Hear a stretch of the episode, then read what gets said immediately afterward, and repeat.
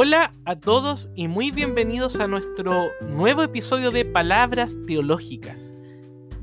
El primer saludo, feliz Pascua de Resurrección. Cristo ha resucitado, verdaderamente ha resucitado. Qué alegría, queridos amigos, poder comenzar esta semana de Pascua con cada uno de ustedes en palabras teológicas. Soy Juan Pablo Espinosa Arce y para mí es un gusto poder acompañarles nuevamente con nuevos encuentros, con nuevas reflexiones, con música, con espiritualidad, con teología, con la vida misma que se va desplegando junto a la vida del resucitado el Cristo resucitado, que nos invita a resucitar con Él. Cristo ha resucitado y nos invita a levantar esa piedra que tapa tantos sepulcros. El sepulcro del odio, el sepulcro del dolor, el sepulcro de la discriminación, el sepulcro de los beneficios para algunos. El sepulcro es todo aquello que impide que la vida se vaya desplazando. El sepulcro es todo aquello que impide que la vida vaya surgiendo. Y el Cristo resucitado del sepulcro nos invita a vivir con Él esta vida nueva, esta vida llena de colores, esta vida llena de resurrección. Así que el primer saludo es feliz Pascua de resurrección a todos y cada uno de ustedes, queridos amigos y amigas que nos acompañan en un nuevo encuentro de palabras teológicas. ¿Cuál va a ser la propuesta de este episodio del lunes 5 de abril? Primer lunes de abril, desde ya un bendecido cuarto mes del año. La propuesta será pensar la Pascua. Y lo vamos a hacer durante varios episodios de palabras teológicas. Para mí personalmente esta fiesta es de mucha alegría. La Semana Santa siempre ha despertado en mí ese regocijo. Es la fecha que más espero en el año. Y la resurrección de Jesús es también un espacio muy querido en cuanto estoy realizando mi doctorado en teología en este tema. Quiero entender la resurrección y quiero pensar cuáles son las dimensiones antropológicas sobre la resurrección y lo que la resurrección le dice a lo antropológico en español en un lenguaje más entendible, no solo tan conceptual. Quiero entender cuál es la relevancia de pensar la resurrección de Jesús hoy en día. ¿Qué le dice la época de la pandemia, este tiempo extraño, a la resurrección de Jesús? Y al revés, ¿qué le dice la resurrección a nuestro tiempo, a nuestra vivencia? ¿Es posible asumir que la resurrección continúa teniendo un mensaje para cada uno de nosotros? ¿O la vamos a dejar concentrada en un pasado distante? Yo personalmente creo, y esa es mi tesis, que la resurrección hoy día nos continúa reclamando. Exige de nosotros una respuesta, una respuesta en primer lugar creyente, pero también una respuesta que va adentrándose en las experiencias que cada uno de nosotros va asumiendo. Queridos amigos, la Pascua de Jesús, la vida nueva que Él nos va regalando, tiene algo que ver con nuestro tiempo. Y nuestro tiempo tiene que ver con la resurrección de Jesús. Esa es la propuesta. Durante unos cinco o seis encuentros, quisiera presentar distintos enfoques sobre la resurrección de Jesús para que vayamos interiorizando este acontecimiento y entender que Él nos dice algo. Esa es la gran propuesta. Que la resurrección de Jesús hoy tiene un sentido para cada uno de nosotros. Y el primer encuentro de palabras teológicas en Pascua, así como tuvimos la mística desértica en Cuaresma, ahora inauguramos el ciclo de palabras teológicas en Pascua, será trabajar un relato que a mi entender es maravilloso, y así lo comentaba con un amigo este fin de semana. El relato de Juan 20, el encuentro de Jesús con Magdalena. Qué relato bíblico más hermoso. Un resumen del texto. Magdalena se levanta muy temprano, va a la tumba de Jesús y cuando llega no encuentra el cuerpo. Va a donde los discípulos les dice, se han llevado al Señor. Va Pedro y el discípulo amado, van corriendo, corriendo, corriendo, llegan al sepulcro, ven y creen. Eso lo vamos a trabajar en un siguiente palabras teológicas porque es muy interesante el por qué ver y creer, el tema de la presencia, que va a ser trabajo de un próximo podcast de palabras teológicas. Y después de ese diálogo con los discípulos, Magdalena vuelve al sepulcro y está llorando. Y Jesús se aparece, la presencia de Jesús, mantengamos siempre esa clave. Y le pregunta, mujer, ¿por qué lloras? Y Magdalena dice el texto, creyendo que era el jardinero del huerto, le dice, es que se llevaron al Señor y no sé dónde lo han puesto. Y ahí viene el relato más amoroso de la Pascua, cuando Jesús le dice, María, la llama como siempre la llamó. Eso es fundamental, queridos amigos. Jesús resucitado nos sigue llamando de la misma manera en la que Él nos llama siempre. Le dice, María. Y María le dice, maestro. En realidad no le dice maestro, le dice Rabuni, mi maestrito, en un sentido de ternura abrumante. Maestro y discípula se encuentran en el amor. Eso es Pascua. Maestro y discípulos que están llamados a encontrarse con el resucitado en el amor. Y Jesús le dice después, no me toques, pero ve a donde mis hermanos y diles que yo he resucitado. Gracias a estas mujeres de la Pascua es que tenemos noticias del gran acontecimiento que hemos celebrado. Las mujeres nos enseñan a anunciar al resucitado. Cuánto que aprender de Magdalena, de Salomé, de María de Cleofás y de estas mujeres que van apareciendo en los relatos bíblicos de la resurrección. Y de Magdalena y de este episodio es que quisiera que hoy día pudiéramos reflexionar en palabras teológicas. Fíjense ustedes que la experiencia de la muerte y la experiencia de la resurrección de Jesús pueden comprenderse como un desgarro, como una grieta. La piedra del sepulcro que cae, la tumba es desgarrada. El cuerpo de Jesús en la cruz también es desgarrado. Nuestra vida tiene estos momentos de dolor. Byung-Chul Han, el querido filósofo surcoreano que siempre traemos a nuestras palabras teológicas, nos dice, este desgarro fundamental hace imposible la propia transparencia. También entre personas se establece una grieta. Hasta ahí la cita. ¿Qué quiere decir esta expresión de la transparencia? Byung-Chul Han dice que nuestro tiempo ha privado del misterio, de la imaginación, de la intriga, de buscar un poco más allá de lo simplemente dado. Lo simplemente dado es la transparencia, lo que nos deja espacio a la pregunta. En cambio, entre Magdalena y el resucitado se abre una grieta, porque Magdalena no es capaz de reconocer a Jesús. Lo confunde con el jardinero. Hay entonces un espacio de misterio. Lo que aconteció en la resurrección es una intriga, es un misterio, dice Adolphe Guéché, un teólogo belga que también lo hemos mencionado en palabras teológicas.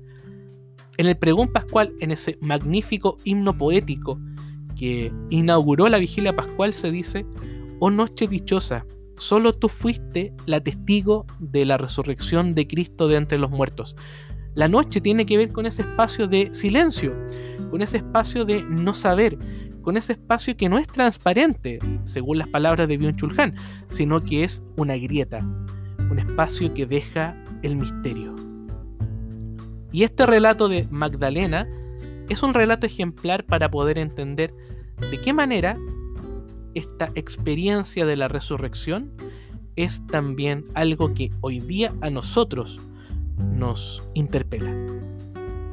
Los autores bíblicos dicen que Juan 20, este relato que estoy comentando, hunde sus raíces en el Cantar de los Cantares, capítulo 3, versículo del 1 al 3 dice así el Cantar de los Cantares, que es un poema erótico, romántico, corporal entre un amado y una amada, que luego la teología espiritual ha visto entre Cristo y la iglesia, entre Cristo y el ser humano. Estas composiciones, estos versos del cantar, nos dicen lo siguiente. En mi lecho por la noche busqué al amor de mi alma. Lo busqué y no lo encontré. Me levanté y recorrí la ciudad, calles y plazas. Busqué al amor de mi alma. Lo busqué y no lo encontré. Me encontraron los guardias que hacen ronda en la ciudad. ¿Habéis visto al amor de mi alma? Este relato, que también se canta en los matrimonios, en la noche busqué al amor de mi alma. Ahí hunde sus raíces. Aquí está. Ese canto está inspirado en cantar tres. Ven, amada mía. Ahí está. El amado con la amada que buscan encontrarse. Esta mujer que en la noche está en su lecho. La palabra lecho tiene que ver con la muerte. Con estar muertos con Cristo pero también resucitar con Cristo y levantarse de noche, porque Juan 20 dice que Magdalena va al sepulcro de noche. Es tanto el amor que ella siente que en la noche, en el misterio, en la intriga, va a buscar a Jesús. Y con la resurrección de Jesús, esa noche del el absurdo, esa noche del sinsentido se transforma en un día. Y sin duda con la resurrección podemos entender que hoy puede ser un gran día para vivir de nuevo. Los dejo entonces con nuestra pausa musical. Escuchemos a Joan Manuel Serrat, a quien también hemos invitado en otras palabras teológicas. Él nos regala una composición maravillosa que se llama Hoy puede ser un gran día, de su álbum En Tránsito de 1981. Los dejo entonces con Joan Manuel Serrat y Hoy puede ser un gran día.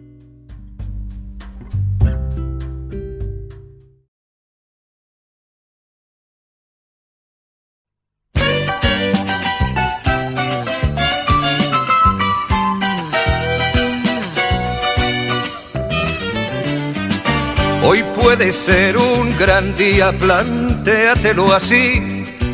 Aprovechar lo que pase de largo depende en parte de ti. Dale el día libre a la experiencia para comenzar y recíbelo como si fuera fiesta de guardar. No consientas que se esfume, asómate y consume la vida granel. Hoy puede ser un gran día, duro con él.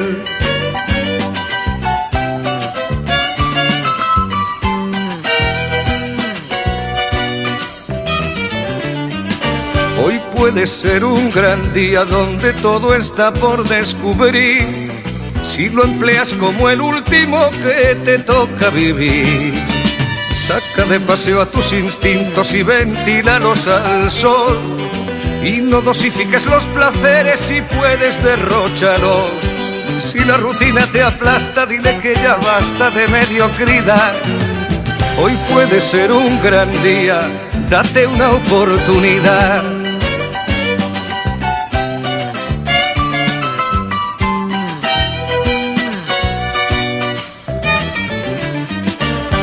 Puede ser un gran día imposible de recuperar.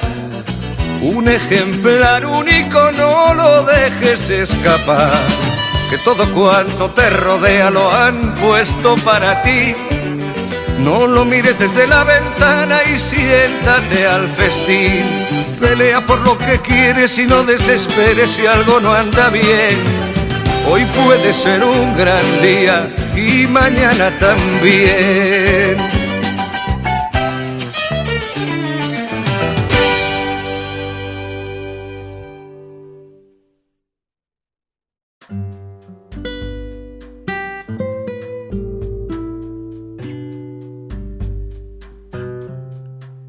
Ahí teníamos a Joan Manuel Serrat con Hoy puede ser un gran día Hoy puede ser un gran día, plantéatelo así. Aprovecharlo o que pase de largo depende en parte de ti. Dale el día libre a la experiencia para comenzar. La resurrección, queridos amigos, es un nuevo comienzo.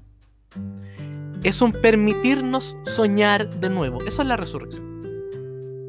Es hacer la experiencia de Magdalena que comienza un camino nuevo de transformación con Cristo resucitado. Y después dice Joan Manuel Serrat, y recíbelo como si fuera fiesta de guardar. La resurrección es la gran fiesta de la vida.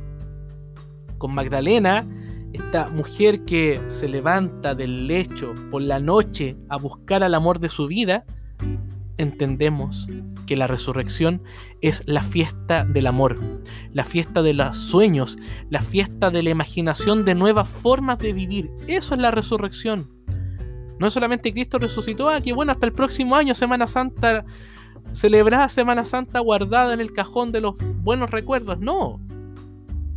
Pascua es la celebración alegre de la vida que se va desplegando en cada momento de nuestros días y de nuestra historia. Tenemos que aprender, por lo tanto, a reconocer cómo el Cristo resucitado es capaz de ayudarnos a despertar de ese lecho. Insisto, el lecho figura de la muerte, pero con el Cristo resucitado somos también invitados a ponernos de pie y a despertar del sueño. ¿Por qué yo digo esto, queridos amigos? En el mundo bíblico se dice que la muerte es como un sueño, el sueño de la muerte. Y por eso, el concepto más antiguo que la comunidad cristiana primitiva fue utilizando para hablar de la resurrección era anástasis. La palabra anástasis, que es una palabra griega, significa levantarse del sueño, despertar del sueño. Por lo tanto, la resurrección de Jesús es una invitación a despertarnos, a despercutirnos, a remecernos. Eso es la resurrección. Es reconocer cómo a nuestro alrededor podemos encontrar cada día las señales de la resurrección. Magdalena busca. Hay una cadencia. La búsqueda involucra un movimiento, levantarse, recorrer, preguntar a los guardias, entrar en la noche. La noche como signo temporal del vacío. Y la manifestación del deseo. ¿Dónde está? ¿Lo han visto? ¿Dónde han puesto al Señor que no está en el sepulcro? Eso, queridos amigos, es el Eros Pascual. Alguna vez hablamos del eros poético con Juan de la Cruz y decíamos que el eros no era solamente la vivencia genital. Evidentemente el eros involucra la genitalidad. Somos animales eróticos. Pero también el eros tiene que ver con el deseo. ¿Dónde está? ¿Dónde lo han puesto? Quiero verlo, necesitamos la presencia. El Cristo resucitado inaugura una nueva forma de presencia en medio de nosotros pero es una presencia que comienza en el vacío. Es una presencia que comienza en este desgarro, en esta grieta que habla Byung-Chul María Magdalena en el sepulcro llora. La importancia de la emocionalidad en la vida humana. La mujer del cantar de los cantares también posee una emoción, pero que está implícita. En cambio, Magdalena en Juan 20 llora, reclama, ¿dónde está? Necesito el cuerpo. Pareciera que como lectores, queridos amigos, de estos dos relatos, de Juan 20 y de Cantar de los Cantares 3, tenemos que realizar un trabajo de identificarnos con la, podríamos decir, la psicología del personaje, con recuperar la emoción. Como dice Juan Casasus, la educación del ser emocional de darle a la emoción el lugar que en la vida humana le pertenece. Es interesante, hacemos experiencia del resucitado desde nuestras emociones. Podríamos pensar una teología de las emociones, una espiritualidad de las emociones. Pero también, pienso, tenemos que construir una iglesia que se emociona con la resurrección de Jesús. John Sobrino teólogo español que ha vivido mucho tiempo en El Salvador, en Centroamérica, tiene un texto que se llama Resurrección de la verdadera iglesia. Lo estoy mirando aquí que está en el librero como depósito de la memoria. Resurrección de la verdadera iglesia. La pregunta es, ¿la iglesia está dispuesta y estamos dispuestos a resucitar con Cristo? De alguna manera, la experiencia profunda del encuentro con Cristo es aquello que nos invita a resucitar también. Con Cristo somos con resucitados, con glorificados. Y esto es lo que también nos invita la mujer de El Cantar de los Cantares 3 y Magdalena de Juan 20. Ellas nos permiten reconocer lo que Patricio Alarcón, un destacado psicólogo chileno, denomina el paso de una educación tanática a una educación para la vida. La cultura de la muerte es una educación del miedo, es una cultura del miedo. En cambio, la educación de la Pascua, esa educación para la vida, ama la vida, la promueve, la defiende y es capaz de reconocer cómo en cada una de esas vidas Dios está presente haciendo su obra. Hemos de lograr entonces, queridos amigos, una experiencia profunda de este sentido de la mujer que es capaz de enfrentarse a la noche y reconocer de qué manera esta resurrección, este sentido profundo de lo que cada uno de nosotros va experimentando, se va también desplegando en medio de nosotros. Queridos amigos, la resurrección de Jesús nos conmueve. La resurrección de Jesús nos envía. Jesús envía a Magdalena a anunciar que Él ha resucitado. Quiera Dios que esta Pascua, esta Pascua que estamos comenzando, son 50 días de fiesta hasta Pentecostés, sea también una Pascua permanente. El desafío que esta mujer del cantar y de Magdalena en Juan 20 nos impone, nos exigen, es atrevernos a entrar en esta dimensión erótica de la Pascua, en esta dimensión del deseo, en esta dimensión de la búsqueda. Buscamos a Cristo, buscamos el sentido. Y nuestra fe también nos invita a reconocer cómo la vida humana en Cristo asume un sentido profundamente nuevo y profundamente resucitado. Queridos amigos, para mí ha sido un gusto compartir con ustedes estas palabras teológicas pascuales la primera de por lo menos seis que les comentaba al comienzo del podcast. Y como comencé, desearles a todos y cada uno de ustedes una feliz Pascua de Resurrección. Cristo ha resucitado, verdaderamente ha resucitado. Ese era el grito de las comunidades primitivas. La alegría pascual deseo que se expanda a cada uno de ustedes. Y recuerden, pueden escucharnos también en Spotify buscando palabras teológicas en esa plataforma. También te dejamos invitado o invitada a que nos puedas buscar en Instagram, arroba teología en redes, arroba teología en redes. Y también que nos puedas enviar un correo electrónico para saber de dónde nos escuchas. Teología en redes, arroba gmail.com. Teología en redes, arroba gmail.com. Les abrazo a todos y cada uno de ustedes. Quiera Dios que esta Pascua sea un tiempo de rejuvenecernos. Feliz Pascua de Resurrección y bendecida semana. Cuídense todos, que estén muy bien.